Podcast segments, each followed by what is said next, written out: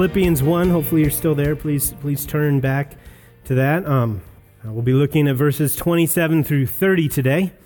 A couple of days ago, uh, Travis asked me if I felt like I was going to be able to cover all of the verses this morning, and I told him that I thought I could.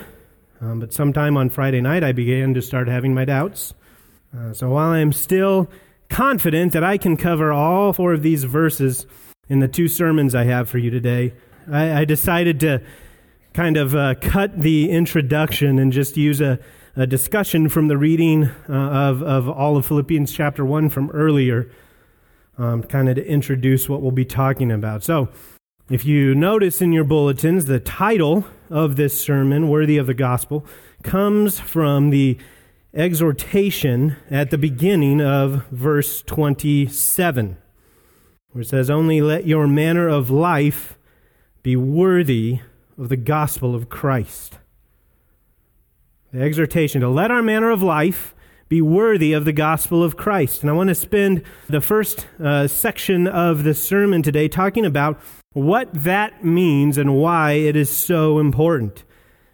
And then I want to talk about the two examples that, that uh, we see in the text of what that looks like in our lives those are the two points that you see in your bulletin. Don't, don't go thinking that because there's two points, it's going to be short.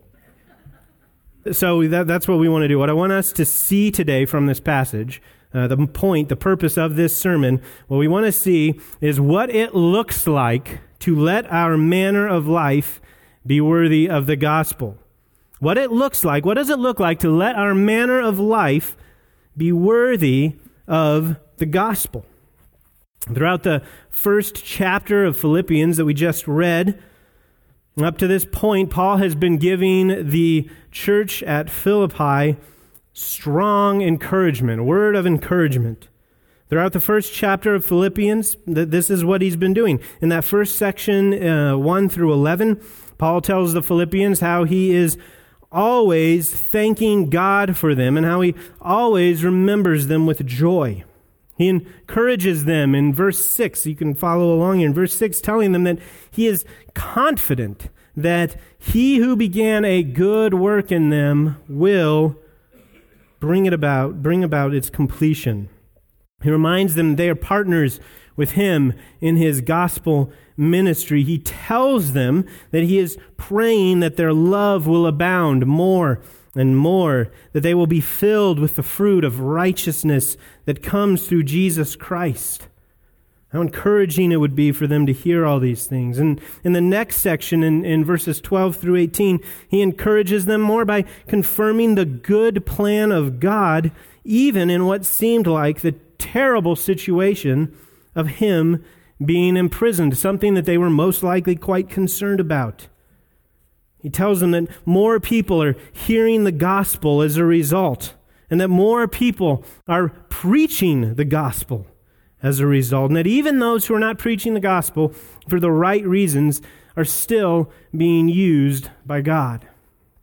And in the section immediately preceding the one we're looking at, Paul makes sure to encourage the Philippians about the real truth of what is behind him being a prisoner.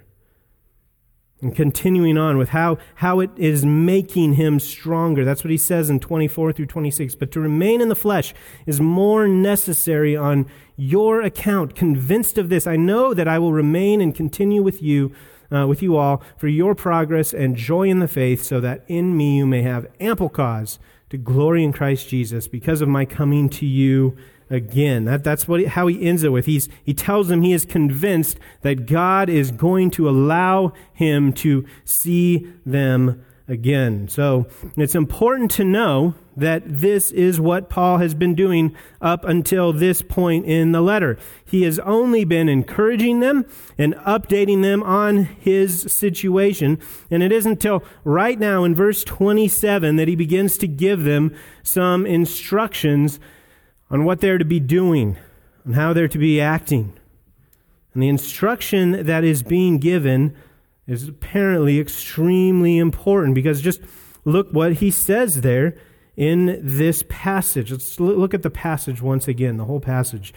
only let your manner of life be worthy of the gospel of Christ, so that whether I come and see you or am absent, I may hear of you that you are standing firm in one spirit with one mind, striving side by side for the faith of the gospel, not frightened in anything by your opponents.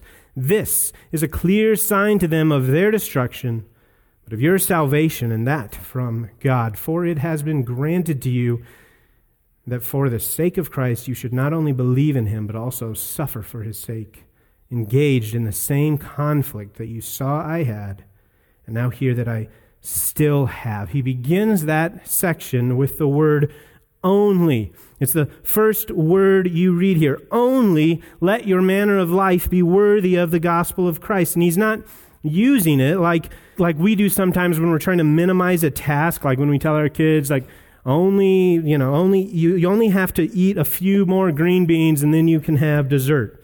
It's not, it's not that type of use of the word only. In fact, it's just obvious that he's using it to emphasize how important of a thing this is. Like, like this is the one thing. This is the one thing I want you to be doing. This is the one thing you need to be concentrating on. Like, like when a coach, and if you've been in sports and a coach tells you, I want you to be working on one thing. Whatever he says next, that's important. That's what you need to put an emphasis on it. He's just given them this, this strong word of assurance that he is confident about them and that all that is happening to him is for God's great purpose. But they're not to just take that news and do nothing with it. It needs to motivate them into action.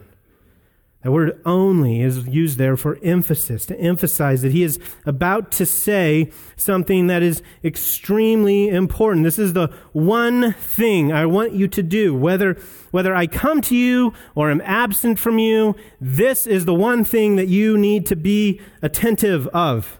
This is what you need to pay attention to.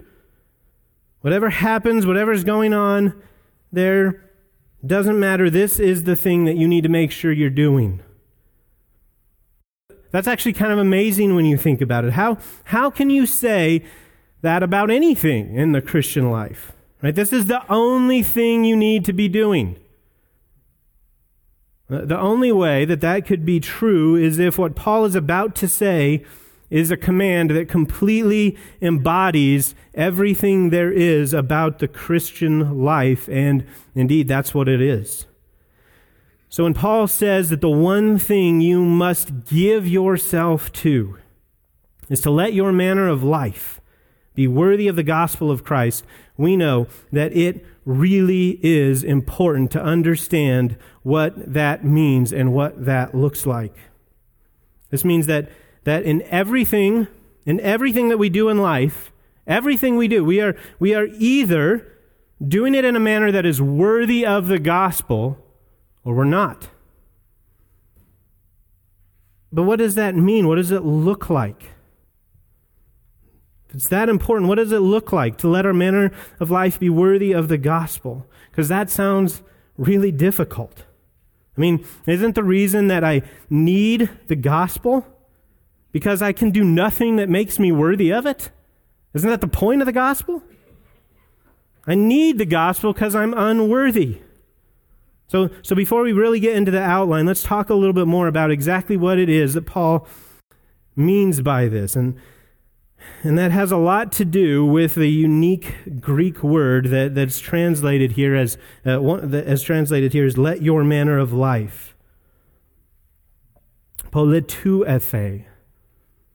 We, we don't have an English word that is comparable to this word. You, you can hear the word polis in there. The, the word for city, where we get, you know, like politics or, or police. It's, it's a word that almost literally means, a verb that almost literally means to live as a citizen of. In fact, if you look over uh, just a, a, couple of, of chapters to 320, you see Paul say this But our citizenship is in heaven, and from it we await a Savior the Lord Jesus Christ. The word translated as citizenship in that passage is the noun form of the same word we see here.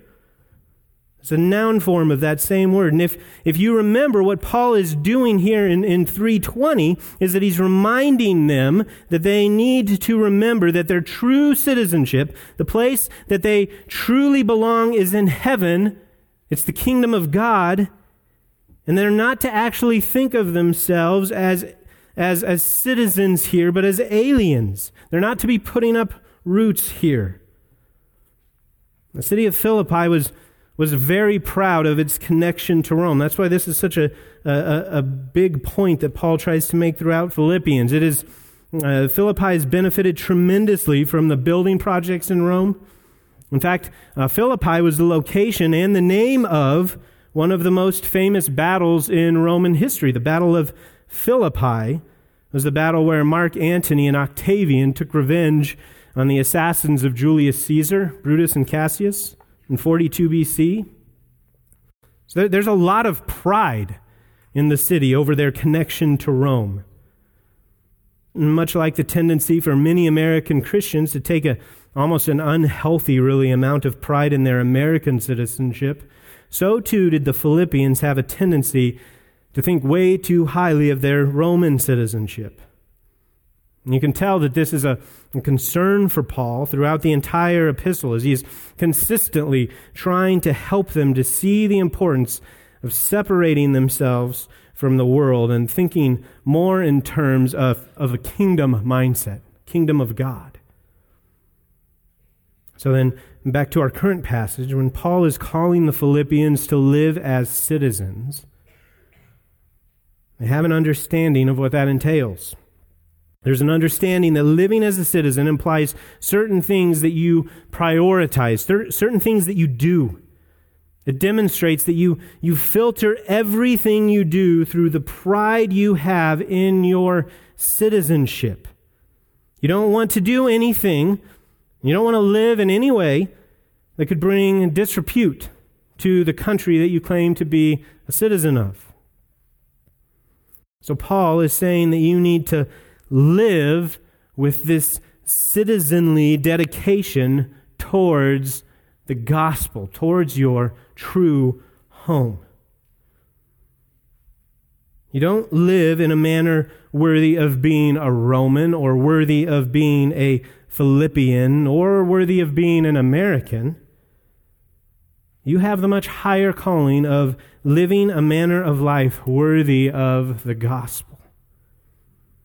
Now, knowing that this is the level of dedication that we are being called to makes this passage even immediately seem more difficult, right? Because while it might not be easy to live a life worthy of Roman citizenship or American citizenship, it is still possible, right? There are definitely people who, who we have recognized and we can call a true American or true patriot, but no one has ever lived their life in such a way that they deserve the gospel, that they've earned it.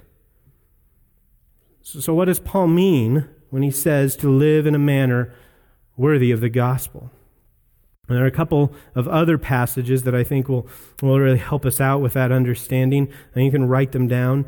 Um, but what Paul means when he when he is saying worthy here is similar to what we see in a couple of verses in Matthew. In Matthew three eight, where John the Baptist tells the people that they are to bear fruit in keeping with repentance. The word translated there is in keeping with. In that passage, it's the same word that's translated as worthy here in our passage. It's the idea then of doing that which is appropriate in light of something else, that which demonstrates that you are repentant. So it's not producing fruit that is that, that's going to make you deserving of repentance, but showing your repentance through your fruit, through what you do. I think an even more helpful text is, is found later on in Matthew 10 37 and 38, where Jesus says this He who loves father or mother more than me is not worthy of me. And he who loves son or daughter more than me is not worthy of me. And he who does not take his cross and follow after me is not worthy of me. So, is this text implying that we can do something to make ourselves worthy of Jesus? Of course it's not. You can't do that. You will die miserable trying to do that.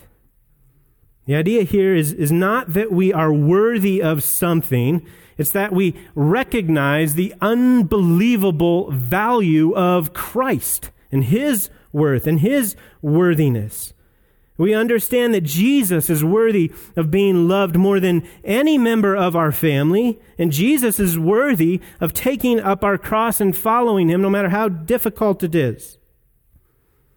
This is all about living a life that recognizes the worth and the value of Christ. So, what Paul then is saying here is that we are to live lives that demonstrate an understanding of the all surpassing worth of the gospel of Jesus Christ. So Paul is saying then, this is the one thing that I want you to pay the most attention to. Whether I'm with you or not, you need to be living in such a way that it is obvious that the gospel of Christ is worth more to you than anything else. And if you are a Christian, this should not be difficult to understand because the gospel is the most wonderful news that we can possibly conceive of. I look, just look down a couple of verses to chapter 2, verse 5. Have this mind among yourselves, which is yours in Christ Jesus, who, though he was in the form of God, did not count equality with God a thing to be grasped, but made himself nothing taking the form of a servant, being born in the likeness of men, and being found in human form, he humbled himself by becoming obedient to the point of death, even death on a cross. Therefore, God has highly exalted him and bestowed on him the name that is above every name. This passage is talking about the incarnation God becoming man and dwelling among us. And then, then it says in that passage that he lives a life where he obeys God perfectly, something that we could never do. Then he, he becomes obedient to death, taking on himself the penalty for our sins, the penalty that we deserve. We have no business having any kind of relationship with God. We, we should be, we deserve to be destroyed by him. But Christ takes on that penalty for us. He who knew no sin takes the penalty for us. And we receive, chapter 3, verse 9, a righteousness then that is not from us, but one that comes from Christ. And we now belong to Christ. Chapter 3, verse 12.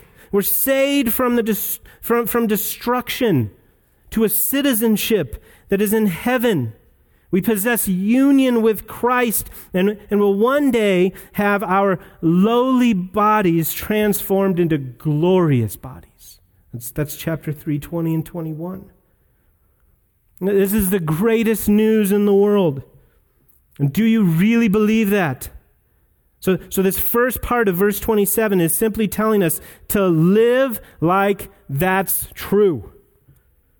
Let your manner of life be worthy of the gospel. That, that means that you will live like you really believe this gospel. That this, this message, this good news of redemption from sins and union with Christ is of greater worth than anything else in this life. That should be the heart cry of every real Christian. Of course, when we realize who we are, who God is, what sin is, how he has saved us. Of course, we will want to do everything in us to live a life that demonstrates how grateful we are and how wonderful this news is. Right? When we understand this, when we really understand this, we sing easily and eagerly along with Isaac Watts. Right? The word, the whole realm of nature mine, that were a present far too small. Love so amazing, so divine, demands my soul, my life, my all. Yes, that is, that is what we want. We want to live in a manner worthy of the gospel. It's what we should desire. So, so then, what does that look like? Well, there are actually many different applications. Like we said earlier, the word only implies that everything you do is either living in a manner worthy of the gospel or it's failing to live in a manner worthy of the gospel. Paul here wants to give us two specific examples of what that looks like in these following verses. These are the two points you see in your outline. First, the first way to live a life worthy of the gospel is to be united. This is what we're going to spend the most time on. The, the first way to live a life worthy of the gospel is that we're to be united. Look again at verse 27. So that whether I come and see you or am absent, I may hear of you that you are standing firm in one spirit, with one mind, striving side by side for the faith of the gospel so the way Paul is going to know if they are doing what he says, if they are living, eh, the way he's going to know that they are living a life worthy of the gospel is when, so, so that, that's what it says, he hears that they are what? That they are standing firm in one spirit, with one mind, striving side by side for the faith of the gospel. Do you get this? So you say that you are grateful for the gospel. You say that it's worth more to you than anything else? That, that it is your very life? That it is infinitely precious to you? Well, the way that this is evident in your life is not just that you read your Bible every day. It's not just that you give sacrificially. It's not that you're emotionally moved when, when we're singing the songs that we sing about the wonders of the gospel, it's not just that you are faithful in praying. It's not just that you're part of a family that, that worships together and has a right understanding of the different roles within the marriage and how a family should look. It's not just that you're hospitable. It's not just that you're faithful in evangelizing. It's not just that you hate sin and that you're fighting against sin. Those are all wonderful things, and they certainly are things that one who who is striving to live in a manner worthy of the gospel will be practicing. That is true, but that's not where Paul goes here. Look what he's saying. He says, what he's essentially saying is if you say that you really love the gospel, if that message really is the most important thing in the world to you, the most precious thing in the world, then the way that's going to be the most clearly evident is in your relationship with the church. Saying that's, that's what I need to see. That's what I want to hear about when I'm absent from you. What does your relationship with the church look like? That's where the proof is. And he gives two examples of what this looks like. So there's two subpoints that are they're just right there in the text. You can just copy them straight from it. Standing firm in one spirit and with one mind striving side by side for the faith of the gospel. So subpoint A standing firm in one spirit. This has the sense of taking a defensive posture together. Not, not backing down because you know that you are united in the same spirit. This language is very similar to what you actually would read one page to the left in most of your Bibles in Ephesians 6 13 through 15, where Paul says, Therefore, take up the whole armor of God that you may be able to withstand in the evil day, and having done all, to stand firm. Stand therefore, having fastened on the belt of truth, and having put on the breastplate of righteousness and as shoes for your feet, having put on the readiness given by the gospel of peace. This, this passage happens to be the exact passage that Travis will be covering tonight in our Armor of God study, so I don't want to go into too much detail here, but the point uh, that I want us to see is that when we think in terms of spiritual warfare, the spiritual warfare that we are engaged in, we are not to think, as we look about this church, that, that there are 200 people here or so in Grace Church who are engaged in 200 separate spiritual battles. No, we, we are engaged in spiritual warfare. We are fighting the same battle together. When you let yourself be deceived into thinking that you're fighting your own battle, it is so much more easy for you to take sin lightly in your life. Because you've deceived yourself into thinking that this is your issue. It's just between you and God. It's a lie. It's a lie. Don't believe it. When you make the decision to go ahead and just give in to some temptation, or to just try and deal with some issue that you've been struggling with on your own for years and years and, and just kind of pretend everything is fine. Look around the room. That decision affects all of us. That is all of our problem. There's no such thing as your own personal demons or your own private sin, or even that you have your own cross to bear in, in the sense we usually speak of it. That's not true. That's not biblical. Whether you believe it or not, whether you feel like that's your experience or not. While it is true, I don't want to deny that, that each of us stand accountable for our own sins and only for our own sins. There is not a sin that I commit that does not affect every one of you in some way or another.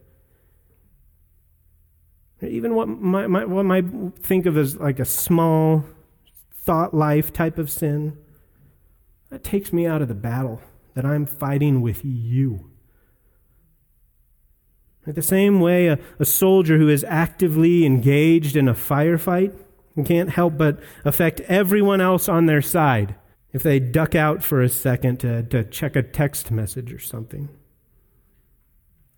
When you understand this, then, it starts to make sense why Paul would say that the thing, the one thing that proves that you believe that the gospel is greater worth than anything else is this your relationship in the church. Because if you really love the gospel, then you absolutely will hate your sin with everything in you. It's why Christ had to die. That means you will do everything that it takes to get rid of it.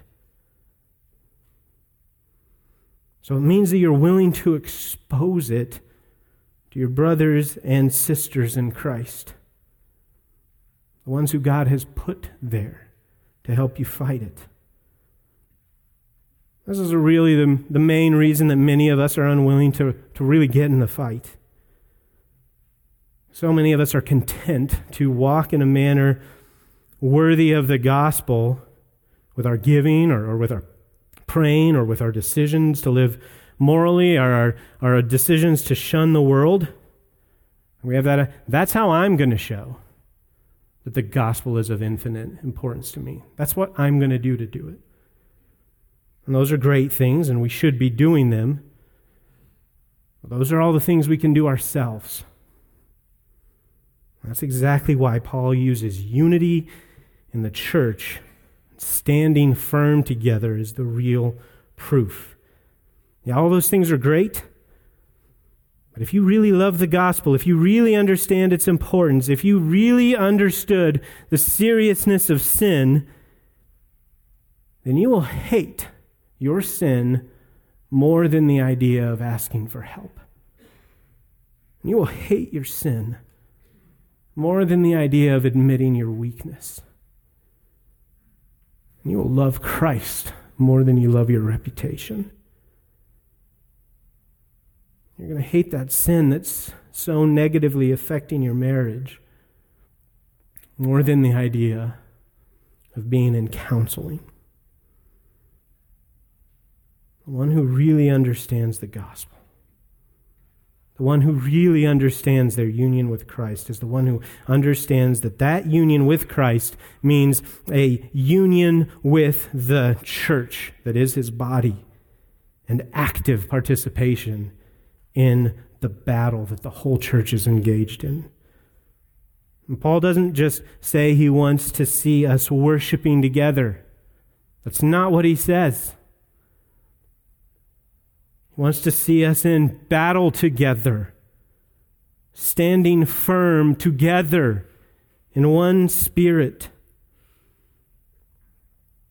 Because when someone is in a battle and they're wounded, they're actually a detriment to the cause if they pretend nothing's wrong. So that's subpoint A. That's what of what unity that demonstrates that we're living lives worthy of the gospel looks like. Subpoint B then is again right there in the text with one mind striving side by side for the faith of the gospel. I love the picture in this phrase. Striving side by side while of one mind, one purpose. Striving, that word striving means to contend or to, to struggle with, to struggle along with. This means that not only are we going to take our own sin seriously enough that we're going to take it to others, but we will also willingly make the problems of others into our problems. Just, just like the one who is wounded needs to recognize that the best thing that they can do for the sake of the cause is to get help and to stop pretending everything's okay, so the one who notices that someone looks to be limping or appears to be wounded knows that they have an obligation to get involved there. We're to be striving side by side. That means if you look to your right or to your left, and you see someone who's not able to make it to the line, you have a responsibility to find out why. Again, we can see why this is the real proof about what you believe about the gospel. Because striving side by side isn't something that you can do alone. You cannot obey this command alone. You can't do it. It requires you to get into the lives of others. It is a test of what you really believe about sin.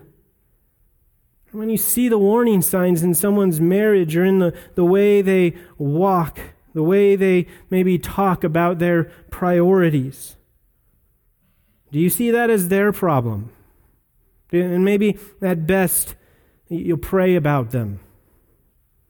Or do you see those problems as your problems? Because they are those who you are in union with. They are part of the body of Christ that you are a part of. And you have the responsibility to struggle along side by side with them. Now, this is what we mean when we talk, when we say uh, that, that phrase that Bill says all the time know and be known. Are you striving for these things side by side with your brothers and sisters in Christ? Are you eager to, to let others know you? And are you eager to really know others? Notice he says, with one mind. One mind, that means we should all have the same purpose. We're a collection of individuals in the church that share a single purpose, that are of the same mind. And I know that that just rubs against our American and especially Coloradan prizing of, of individualism and autonomy. This is just the truth.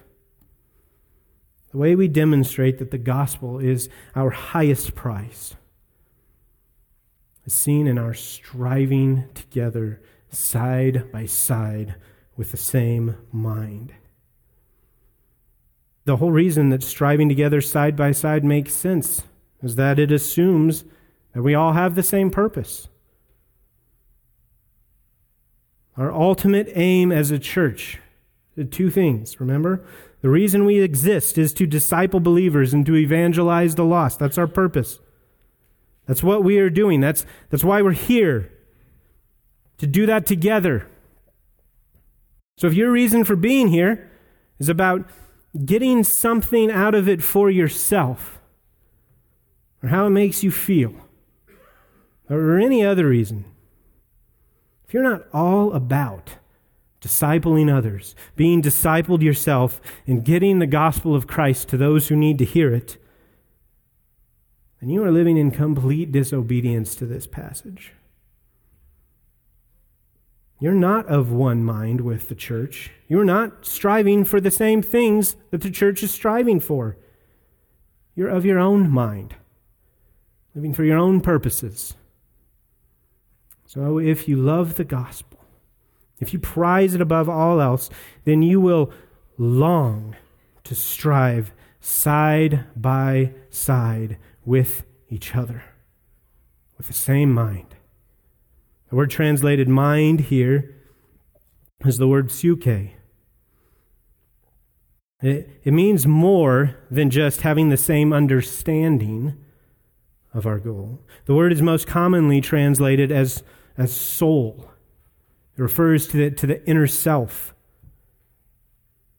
So, so when we say with one mind, we don't simply mean that we've all come to the mental acknowledgement that discipleship and evangelism needs to be our goal.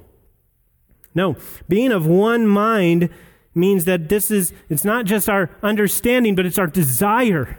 It's what we long for, what we're dying to see take place.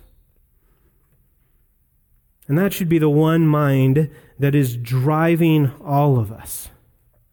And it's supposed to be the collective desire of the church as a whole. That's what Paul is saying. This is what he wants to see. This is what he wants to see. Not only us understanding why we're here, but more than that. Are we longing for that? Are we longing for the same thing? If not, why not? Uh, just listen to these words that Paul uses to describe the church again. Standing firm in one spirit, with one mind, striving side by side for the faith of the gospel. How much different are those phrases than this one, which we more commonly use? Be involved in the church. Do you hear the difference? The biblical language. Paul uses compared to get involved. Get involved in the church is a phrase that communicates such a low bar, such a low expectation. It allows us to look around and see other people who are not as involved in as many programs as we are. Maybe people who just come on Sunday mornings and, and we can look there and say, well, I'm, I'm doing a pretty good job. I'm pretty involved. We can check that box off. We say, I'm involved in, in the worship team. I'm involved in the choir. I'm involved in the sound team. I'm involved in children's ministry. I'm involved in the coffee shop. I'm, I, I teach a Sunday school class. Or maybe I do one or two or three of those things, and I'm, I'm super involved. Right? Just, but, but just like mere church attendance, is not even, it's not even the bare minimum of what it means to be part of the church. We need to understand that, that being, even being super involved isn't even the bare minimum of what it means to be part of the church. Uh, don't get me wrong. We want you to be involved, and even even more and more so. We need we do need you ministering to the church, and it is definitely true that those who love the church will love to serve in the church. But you you need to understand this biblically. If your involvement in the church somehow in your mind gets you off the hook so, so that you don't feel quite as bad for, for, for hiding your sin, for putting up a front, for pretending to be something that you're not, or, or if it allows you, if you can look at that and be fine with that, and it allows you in some way to be okay with refusing to get involved in the mess of other people's lives. Or it allows you to, to feel fine, for not striving to, to know and be known. And what you have done is you have found a way to use your involvement in the ministry of the church to weaken it. Because what our church needs far more than ministry holes being filled by people who need to feel like they are serving in some way is a church filled with people who are standing firm with one spirit, with one mind, striving together for the faith of the gospel. So if, if right now you're looking at yourself and, and you're looking in your own life and you don't, you don't feel that strong desire for that one purpose, if you don't long to see your brothers and sisters in Christ growing in sanctification, if you don't long to see the gospel proclaimed to the lost, I need to ask again, why not? It, it might be because you're not actually a Christian. That might be the case. That could be true. Maybe you don't actually have a desire to live a life worthy of the gospel so much as you just want to feel like you are doing that. By doing the things that come easier to you. By allowing you to privatize your walk. If that's the case, please come and talk to me immediately after the service. I want to talk to you. But another reason why that whole one mind, one purpose thing might not be there could be because you haven't really given yourself to the church. In the end, for you, the church really is there to serve you and your purposes and to help you with what you need help with. And you look at what is done here, the different ministries we, we offer, kind of like a menu, things that you can choose from. Like I'm certainly not saying that in order to be a faithful disciple of Christ who lives worthy of the gospel, that you have to be here every time the church doors are open. I know there's reasons, and sometimes good and godly reasons for not. But I am saying that you probably need to take a long look at your heart.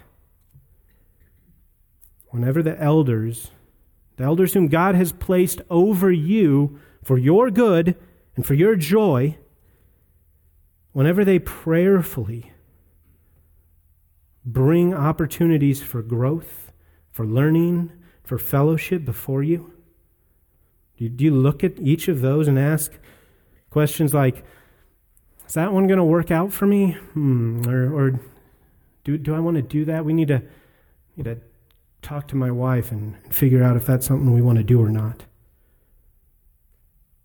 Is that your attitude? Or do you ask differently? Do you ask, based on my fervent desire to strive side by side with one mind with this church, is this something that God would have me do? And, and if so, what are some things I might need to give up in order to do it? And am I willing to? If you want to be one mind, of one mind with the church, it means you give yourself to the church one heart for the church is shared and, and it's nurtured and it's strengthened most prominently when we gather together as a church. So, for example, I know for certain that if, when I was talking just a moment ago about the two purposes of the church, if you didn't immediately think evangelism and discipleship, if that's not the first thing that came to your mind when you hear that, I know for certain that you are one of the people who doesn't go to equipping hour. I know it. And that should bother you a little bit that there is a foundational understanding that half of the church has, that half of the church that you are supposed to be standing firm with, that you're supposed to be striving together with in one mind, that half of this church has a reference point that you're clueless about. In a similar way, tonight we're going to be meeting together. And as Providence would have it, we're going to be talking about how, as a church, to stand together. That's, that's what the armor of God study has been about. Our pastor helping us to, to understand better what it means for us to engage in spiritual warfare together. That's what we've been discussing. And then after that, we're going to spend time striving together side by side in prayer. If you're struggling with this understanding of the church that I'm talking about today, let me encourage you to be there. Let me also encourage you that if, if any of the stuff that I've been saying right here in this last very long point is causing you to think maybe there's something deficient in your understanding of the church and what it means to be a part of the church, maybe I don't quite get it.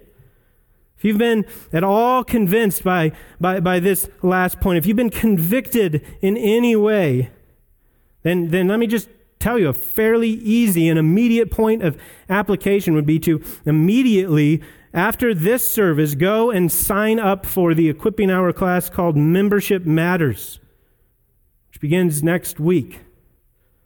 As that's not just a class for new members or people who are thinking of becoming members, although if that's you, you should definitely go. this is a class that's there that's going to help you to work through all of the common misunderstandings that, that have just fallen on you, that you've grown up with about the church just because of the culture we live in. It's going to war against those with a biblical understanding of what the church is. So, the first way that we see in this passage that Paul implores us to live in a manner of life that's worthy of the gospel is by striving for real biblical unity. A unity which is marked by those who are standing firm in one spirit, with one mind, striving together side by side for the faith of the gospel. And the second point we're going to spend far less time on is that we're unafraid. Unafraid. And we see this point right there in, in verse 28. It's right there. And not frightened in anything by your opponents.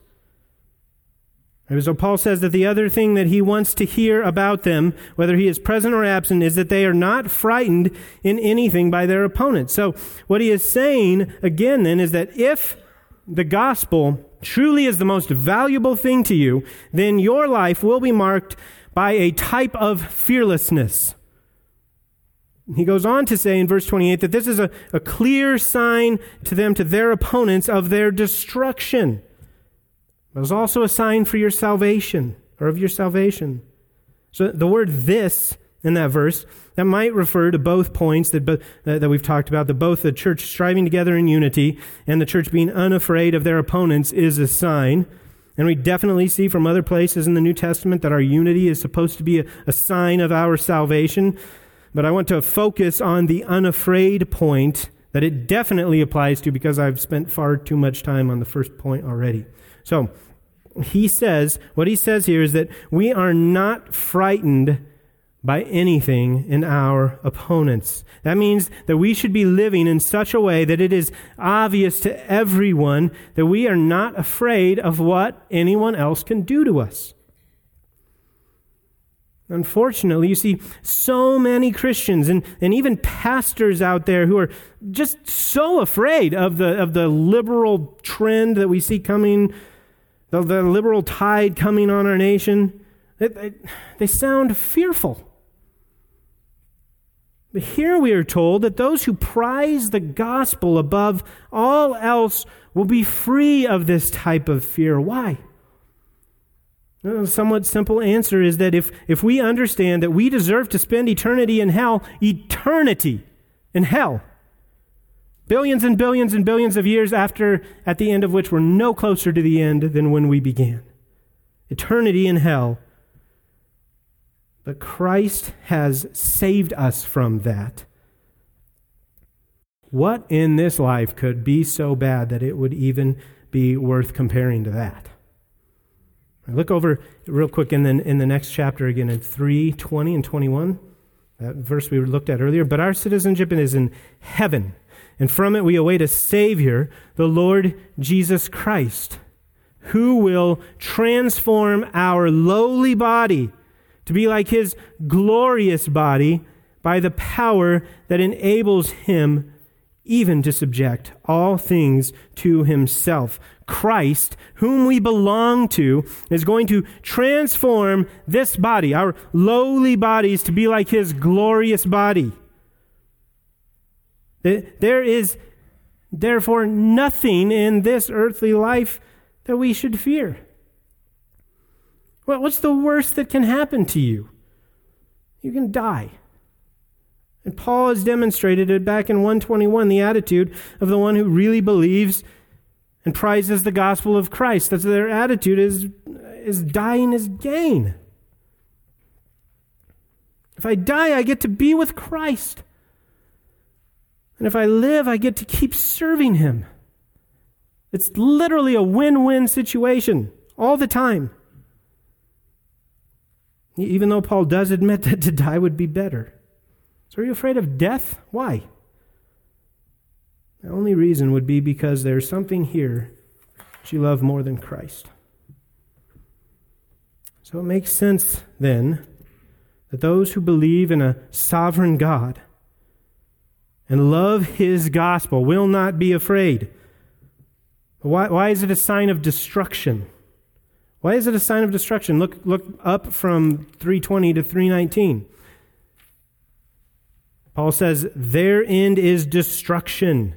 Their God is their belly, and they glory in their shame with minds on earthly things. This is, this is the only other place in the book of Philippians where, where that same word for destruction is used. And here we see a description of those whose end is destruction. And look what's important to them. Their God is their belly. What, what does that mean? It means that, that that which they worship is their own appetite. They, they live for the things that bring them immediate pleasure. They only want to satisfy worldly needs. That's what they live for. It says they glory in that which should, they should be ashamed of, and that their minds are on earthly things. So, since this is what those whose end is destruction live for, then when they see us living for something else, they can't understand it. When we are those who understand that our citizenship is in heaven, and therefore we long to live in a manner that is worthy of the gospel, threat of losing our homes, our jobs, our health, our lives, even our families, cannot cause us to despair utterly. And when they see that we have no fear of losing those things, they cannot comprehend it. And their inability to comprehend it is a clear sign that they are of those whose end is destruction. And the verse goes on to say, it is also a sign of your salvation. And that sign is from God. So, in this verse, we find that God gives us a sign of our salvation. A sign of our salvation. By the way, this is yet another place in the Bible where we see that whenever we are told to be assured of our salvation, we're not to look, uh, we're to look at something that is going on in the present. In the present, what does your life look like right now? What are you living for right now? Does what I'm about to say here describe you right now? We're never in the Bible told to look at some past moment where we pledge some type of dedication as evidence of our salvation. No, this is, this is a sign of your salvation. What's the sign of your salvation? Your fearlessness. We are told it is from God, that this is a sign that's from God. And in verse 29, we see the unbelievable reality of what it means that the sign is from God. Look at, look at verse 29. For it has been granted to you that for the sake of Christ you should not only believe in him, but also suffer for his sake. says it's been granted to you or it's been given to you as a gift. That word translated as granted is, is, not, is not the word that would indicate that some sort of indifferent um, switching of possession. It's not that. This is the word that means something that's been freely or graciously given, something that's been granted to you as a favor. God has given you two gifts in this verse because of his love and his grace. He gives you the gift of belief. God is the one who grants it to you to believe. The fact that you believe and trust the gospel is not because you are wise enough to figure it out. It's because God saw you in your totally depraved state and He chose to open your eyes to the truth of the gospel. And had He not done that, you would have never believed and you would have continued to serve the God of your belly and to pursue earthly things. The only difference between you and those whose end is destruction is that God has granted to you the gift of belief. This is the most amazing gift that we can ever imagine. And you can never actually receive a greater gift than for God to open your eyes. It is so important then to understand that the very God who loved you so much that he gave you this gift also loves you enough to give you the gift of suffering. That's what this verse is saying, that he's granted to you most of us, while we love and cherish and are amazed every day by the wonders of that first gift, we don't look at the other one like a gift. We look at God and like we know better than Him and say, you know, I'm, I think I'm good with the one gift. That, that's fine. I want to be greedy. But before we're tempted to start thinking that we actually know what's best for us, we need to understand that we need both of these gifts to see the clear sign from God about our salvation. Because the sign is that we will not be afraid. That's the sign of our salvation that we won't be afraid. But in order for, for us or for anyone to see that we are not afraid, we have to be in the presence of that which should frighten us. So God brings suffering to us to show to unbelievers that they do not know Him, but also to bring us the joy of knowing that we are His. Because nothing else could possibly explain our ability to lose jobs and homes and loved ones and even our own lives and know that God is using them for His glory and for our good to know that and not, in, and not sink into despair. Nothing else explains that except for that you've been changed by God. Or at least when we despair, to be able to lift up our heads and take joy in our certain salvation. When I was in eighth grade, I had a basketball coach. His name was Mr. Neiman. He was the one teacher at my school at the time that I knew was a professing Christian. I was still an unbeliever at that time, an unbeliever who thought I was a believer. And I do remember that I thought there were uh, there was something different about him. And, and he led a Bible study for some of the students once a week. Uh, but given that all of my teachers in middle schools had to act in a similar way uh, in class, there wasn't really anything drastically different about him from, uh, from, from the kind of relationship I had with him. When I was in college, I worked at the coffee cart at the Northern Colorado Medical Center. I worked there every morning. And one day, Mr. Neiman came in. I hadn't seen him in years. He recognized me right away. It was very early in the morning, so I didn't have a, a lot of customers yet. And he just stuck around there with me, and he was asking me all kinds of questions about my life how my parents were doing, how my sister was doing, what church I was going to, how involved was I at the church. And he's asked some other questions that I think were probably there to, to make sure that I was actually a believer now. He asked me how he could be praying for me. And then I finally, finally got around to asking him how he was and why was he here at the hospital. And he told me that he had just discovered that he had an extremely aggressive cancer and he only had a couple of months to live. He then quickly had to leave for his appointment, but as he left, he asked me to pray for his wife and kids because this was hard on them. While most people in that situation would be battling bitterness, trying to make deals with God, Mr. Neiman spent the last weeks of his life planning every detail of his funeral to make sure that the gospel was preached clearly and praying for everyone he knew would be attending that God would save some and encourage others. And indeed, at his funeral, the truth of this verse was evident.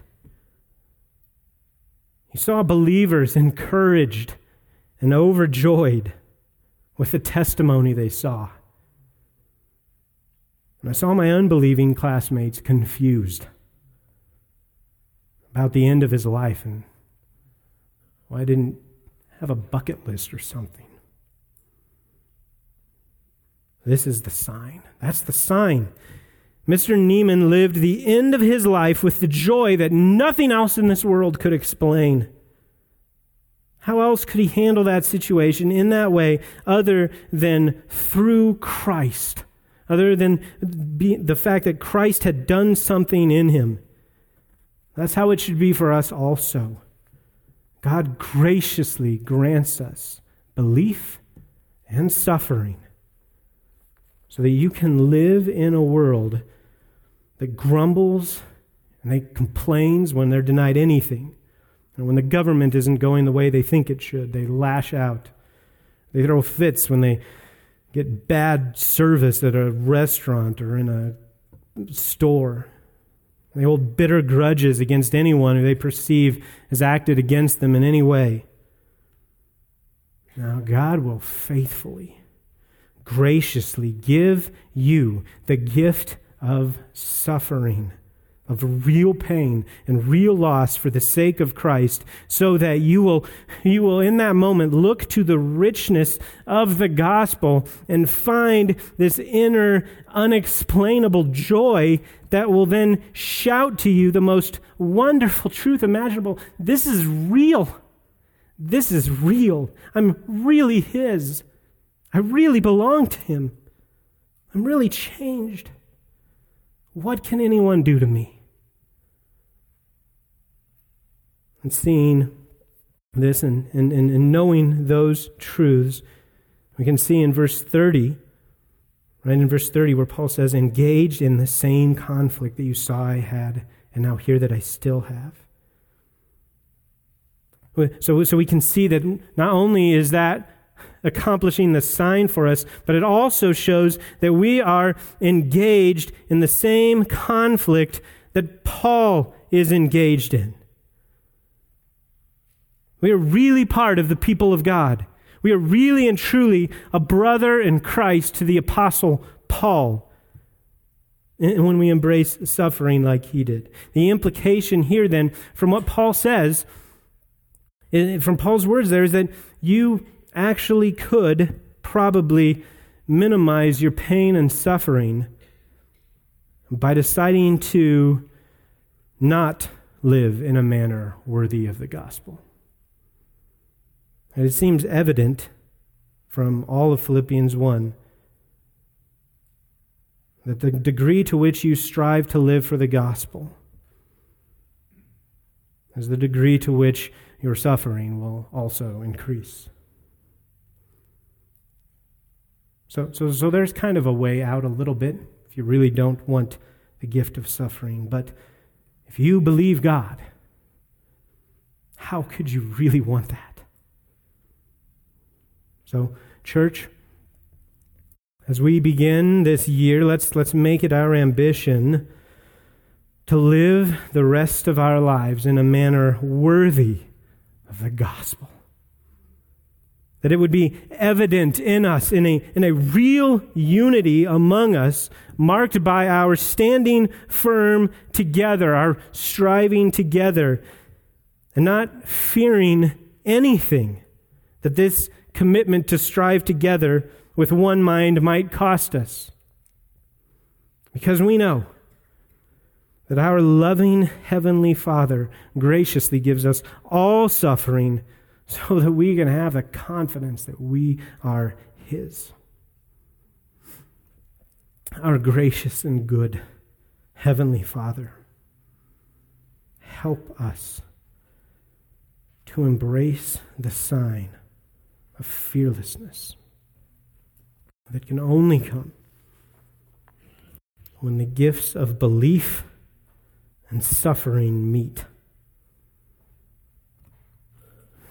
Give us, give us, we pray, that wonderful sign of assurance that comes through suffering. Help us to love Christ and his gospel so much that we will go all in on giving ourselves to his church. That we will that we'll really mean the words that we are about to proclaim in this song we would long to dwell together in faith and unity, where the bonds of peace, of acceptance, and love are the fruit of your presence among us. Father, help us to be that church. In Jesus' name.